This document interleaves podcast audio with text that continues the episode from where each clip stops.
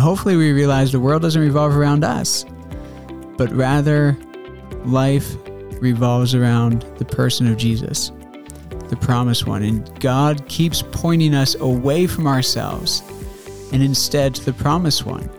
This is where the good news is that He is how we can have joy and life. That it's not being self focused, but Christ focused. Welcome to this week's episode of the His Hill Podcast. My name is Kelly Doherty, and I'm your host. Today, Jon Forrest will be leading us in a devotion from Mark chapter 1, verses 1 to 15. And as he does, I want you to ask yourself a question Who is Jesus? Jon will remind us that he's the one that God has sent. He's our life, and he's and therefore we're not to be self-focused, but Christ focused. He's the one that God has sent. He is our peace, our joy, our rest. Do you know this? Do you know Him? Or do you just know about Him? So, as you listen to Jon, be asking yourself this question Who is Jesus? All right, well, hello, everybody. Um, it's good to be back with you all. So we are about to welcome our students when this is being recorded, uh, and our students are going to come tomorrow, which will be uh, Wednesday, uh, the 6th. And so we're really grateful to the Lord for all of them coming and the ones that He's bringing. Just we would ask that you all just be be praying for our student body as we begin a new year, and it's just a, a wonderful time for them to be able to hear about Christ and just who he is. And so we're excited. Staff are refreshed after the, the break that we've had, and we're getting everything ready, and we're looking forward to having them. So thank you for your prayers. Uh, so I'm going to just share a little bit from the Word, and uh, I'm going to be looking at Mark chapter 1. But uh, in Mark chapter 8, before I start off there, just want to look at a couple verses that I've just been thinking about this quite a bit uh, over the last several months over camp and uh, in Mark chapter eight, and this is a common common conversation that uh, I've heard people have or write about. And in verse twenty seven, this is. Uh, Peter and the disciples talking with Jesus, and they're traveling around. And then Jesus has this private conversation with them at one point while they're walking. And in verse 27, it says, Jesus went out along with his disciples to the villages of Caesarea Philippi, and on the way he questioned his disciples, saying to them, Who do people say that I am? And they told him, saying, John the Baptist, and others say Elijah, but others one of the prophets. And he continued by questioning them, But who do you say that I am? And Peter answered and said to him, You are the Christ.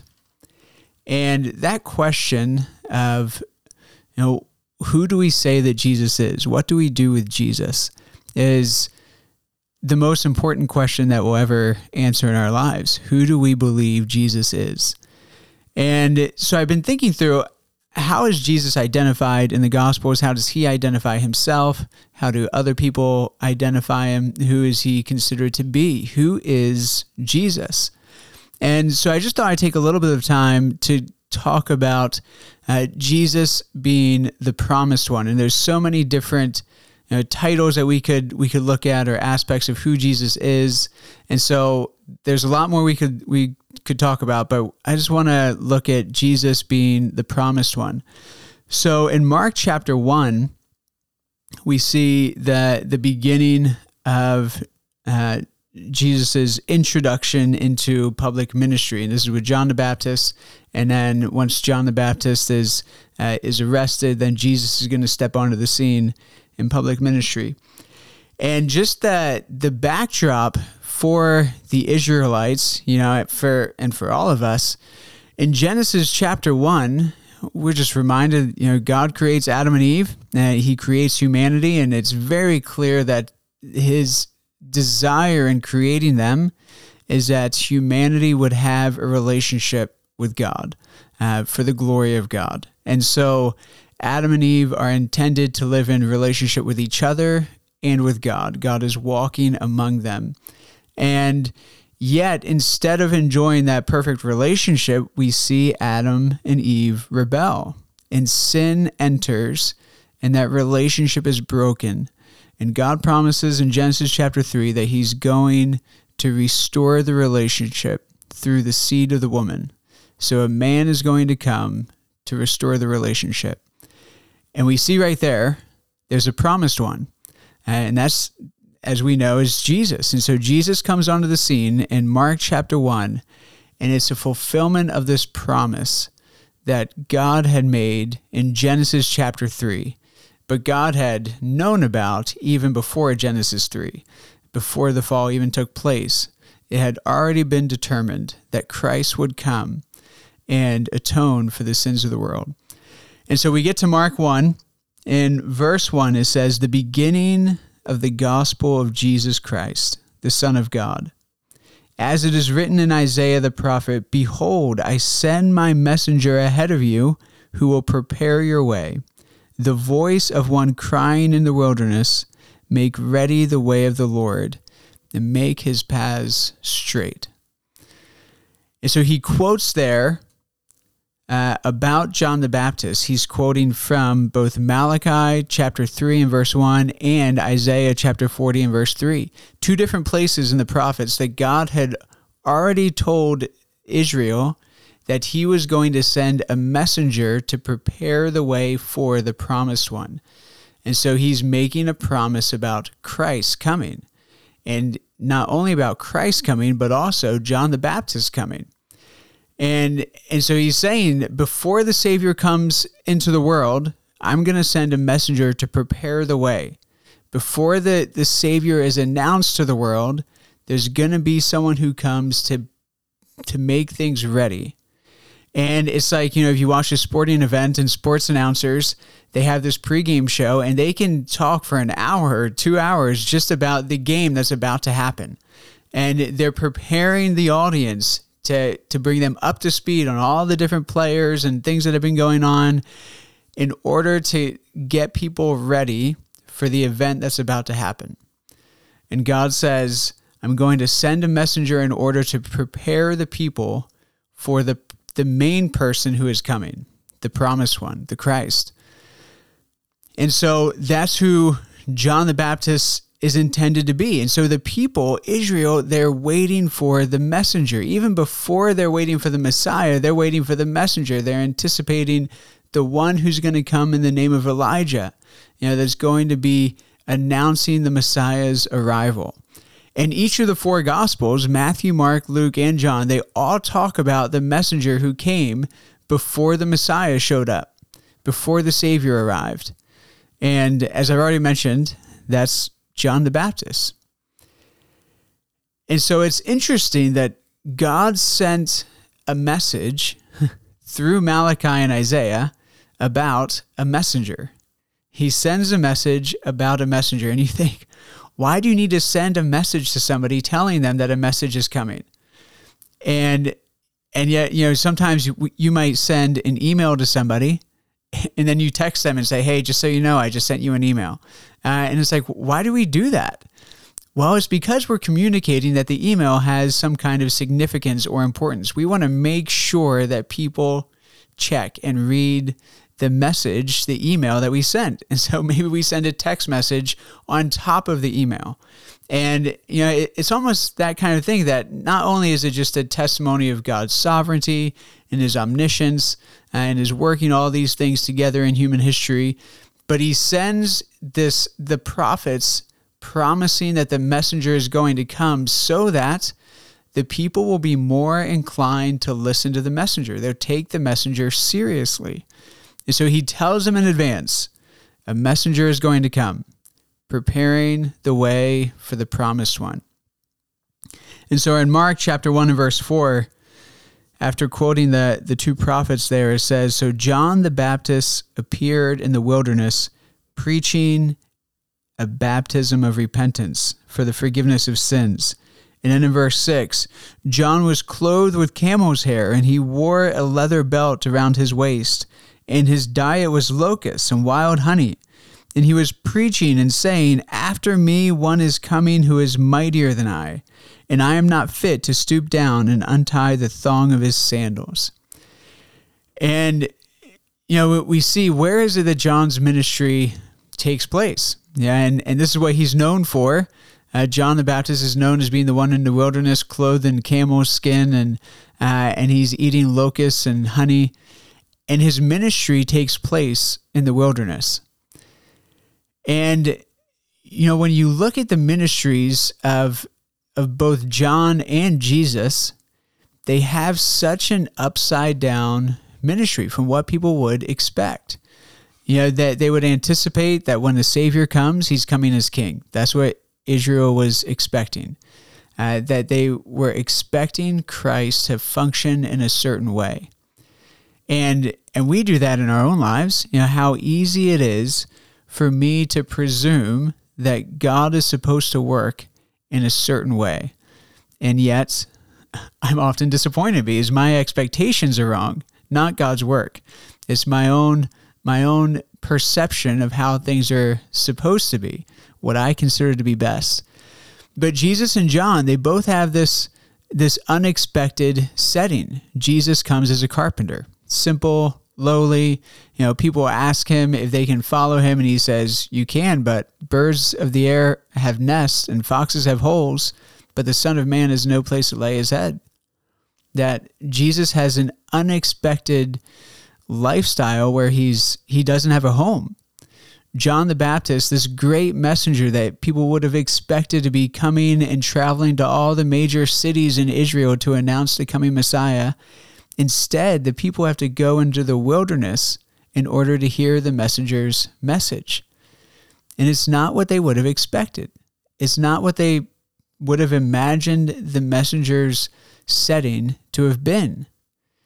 And and we can have these expectations on the ministry that will take place in our own lives, or we expect that as Christians and as followers of Christ, ministry, we know it's going to take place from a pulpit. You know, we know ministry is going to take place going to a foreign country, or it's going to take place at a Bible school. And we have these certain settings that we say that's where the real ministry is likely to happen. The real ministry is likely to happen if Jesus is king seated on the throne in Jerusalem the real ministry is going to happen if John the Baptist, the messenger, is going to the major cities and having big crowds in the cities that he can declare his message to, preparing the way. But the way that God has both John the Baptist and Christ's quote unquote ministries working out is in an unexpected setting. And just a reminder for us that the ministry that the Lord is wanting to do in our lives isn't supposed to fit a certain mold in the sense of it's not restricted to a synagogue, to being in a church building, but the ministry is just being where the Lord has us today. It's his availability to him. And and we can get yeah, in in the world of experts and degrees, uh, we expect okay, you go to school and you get your degree, and that means that you are well versed in that area, which then means you're allowed to speak into that area of life because you studied it. And we think about that, how it carries over into the church, and that we reserve the calling to proclaim Christ and share Christ with people to those who are quote unquote experts. And to those who have gone to a Bible school or a Bible college, those are the ones that we would expect to be uh, in in settings where they're leading a Bible study or sharing Christ with others. But that's not God's design. He calls all followers of Christ to be witnesses, proclaimers of who he is. And so the things that, that John says about Jesus as the messenger, he's preparing the way for the promised one. And the things that John says about him uh, that we just see there in, in verse 7 says, As he was preaching, he says, After me one is coming who is mightier than I, and I'm not fit to stoop down and untie the thong of his sandals. And John wants to very strongly communicate just his place in all of this and the significance and the greatness of Christ himself. And and that's just so good. It's so refreshing seeing that uh, that it's not about us making sure that we are somebody so we can communicate about somebody, but rather John shows us he's a nobody and he's communicating about somebody. And uh, and so that's just a, a good reminder, you know, that we get to not be seeking our own interests, our own self, and promoting ourselves. But just like John says, you know, he must increase, I must decrease. And it is the temptation in our own pride, eh, in, in ourself, to try to be self preserving and we think self preservation is most effectively maintained by self promotion. And yet, Jesus says, unless a grain of wheat falls into the ground and dies, it remains alone. And and I think scripture is clear that actually the road to life, self-preservation, the road to life is on the path of death. That we die to self and Jesus says, Whoever wants to save his life, it sounds like self preservation. Whoever wants to save his life, I want to, he has to lose it. And so, so that means that the road to life is by dying to self. John the Baptist knows this, and he he is willing to die to self because he understands who Jesus is. And this is why understanding and asking this question, who is Jesus? You know, it's so important in our relationship with the Lord because this is what what growth means is it's coming to a greater understanding and belief of who Jesus is according to scripture. And so John is John is quick to uh, make little of himself and make much of Christ. And then he goes on in verse 9, and it says, In those days Jesus came from Nazareth in Galilee, and he was baptized by John in the Jordan River. And so John the messenger has been going out proclaiming that the, the Messiah is coming, the kingdom of God is at hand. And then here in Mark chapter 1, we are introduced to this man named Jesus. In those days, Jesus came from Nazareth in Galilee. And what did he do when he came? He's baptized. And verse 11 says, And a voice came out of the heavens. And we ask the question, Who is Jesus? And the voice said, You are my beloved Son, in you I am well pleased. Look at that. God makes it so clear who Jesus is. Adam was created, and in his rebellion, he was separated from God. God was not pleased. Christ comes as a second Adam, and God the Father declares clearly he is pleased with Christ. Jesus is the Son of God. He's the promised one. He's the one in Genesis 3 that was promised to come and restore man's relationship with his creator. And so Jesus is announced by God himself, by God the Father, and by John the Baptist as John baptizes him.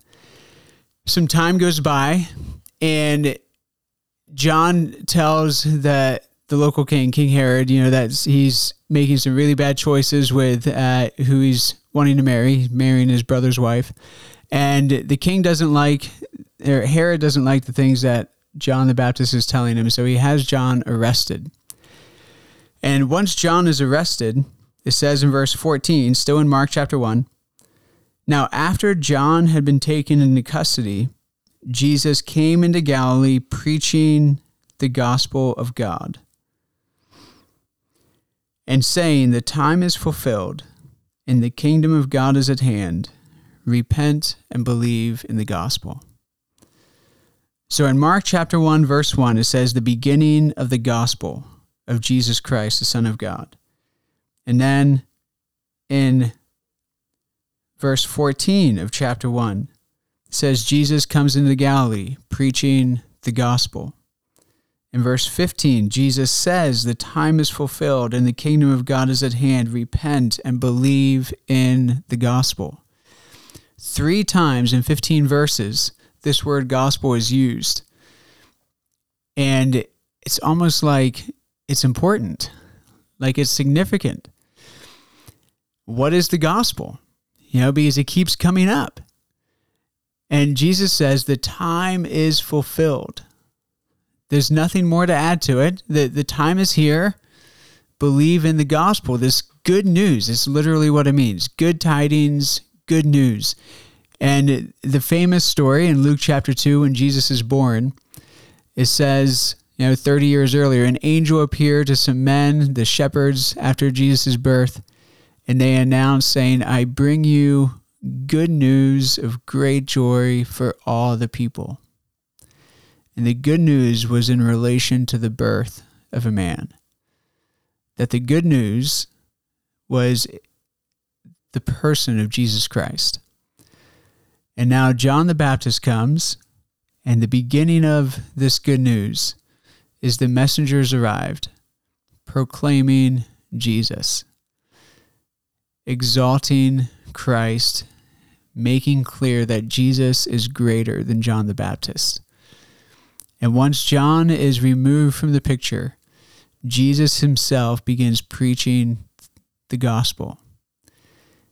And he preaches himself. He wants people to know who he is, which is why he asked the disciples, Who do you say that I am? So Jesus shows up in the books of Matthew, Mark, Luke, and John. Uh, but all the books beforehand all the Old Testament, they were all pointing forward to his coming. Jesus is the promised one. And the way that people would understand good news is that it's something that they've been anticipating. How could they anticipate the Messiah unless they knew that there was a promise that a Messiah would come?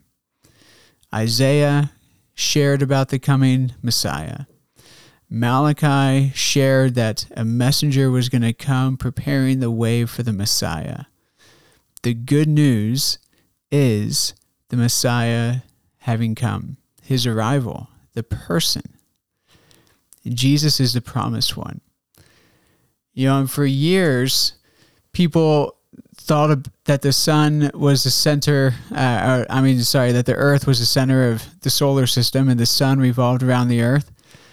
And what a shock it was when people realized that the earth actually is revolving around the sun, the SUN, you know, that the earth is not the center of the solar system. And in our lives, it's just easy to think that we are the center of everything we're we're the one that we're most concerned about. And I appreciate John's testimony here.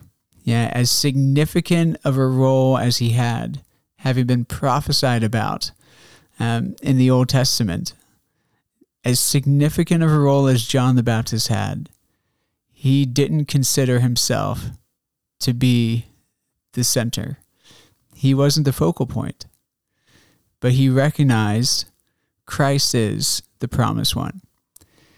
And in our lives, we get caught up with the things going on and and begin to you know subtly think in many maybe in small ways that we are the center of the universe. You know, we always feel like kids communicate that in the way that they behave. You know, kids might think they're the center of the universe. Uh, but as adults, you know, we recognize hopefully, that the world doesn't revolve around our kids. The world doesn't revolve around children. Uh,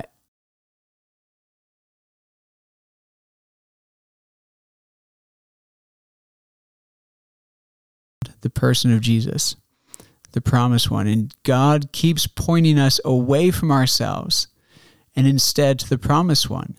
This is where the good news is that He is how we can have joy and life. That it's not being self focused, but Christ focused.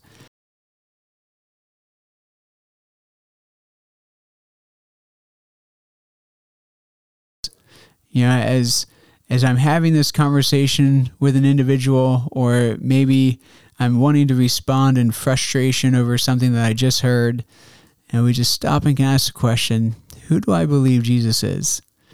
And recognizing that He's the one that God has sent, He's the one that God has promised for life, for reconciliation, uh, so that we can have the joy of Christ, the peace of Christ. That it's not about defending myself in self exaltation, but like John the Baptist, it's about Christ exaltation. And so it is not being self focused, but Christ focused. And as we realize who Jesus is, I, I hope and pray that we would just become more convinced that, yes, all things really do revolve around Him. And may we come to see Him as the center of all things. Thanks. Thank you for listening to this week's episode of the His Hill podcast, featuring our host, Kelly Doherty, and our principal, Jon Forrest. Yesterday was arrival day for the first year students, so all of Wednesday was filled with lots of hellos, showing people around the hilltop, and everyone settling in. This year we have students joining us from Australia, the Faroe Islands, Panama, all across the USA and Canada.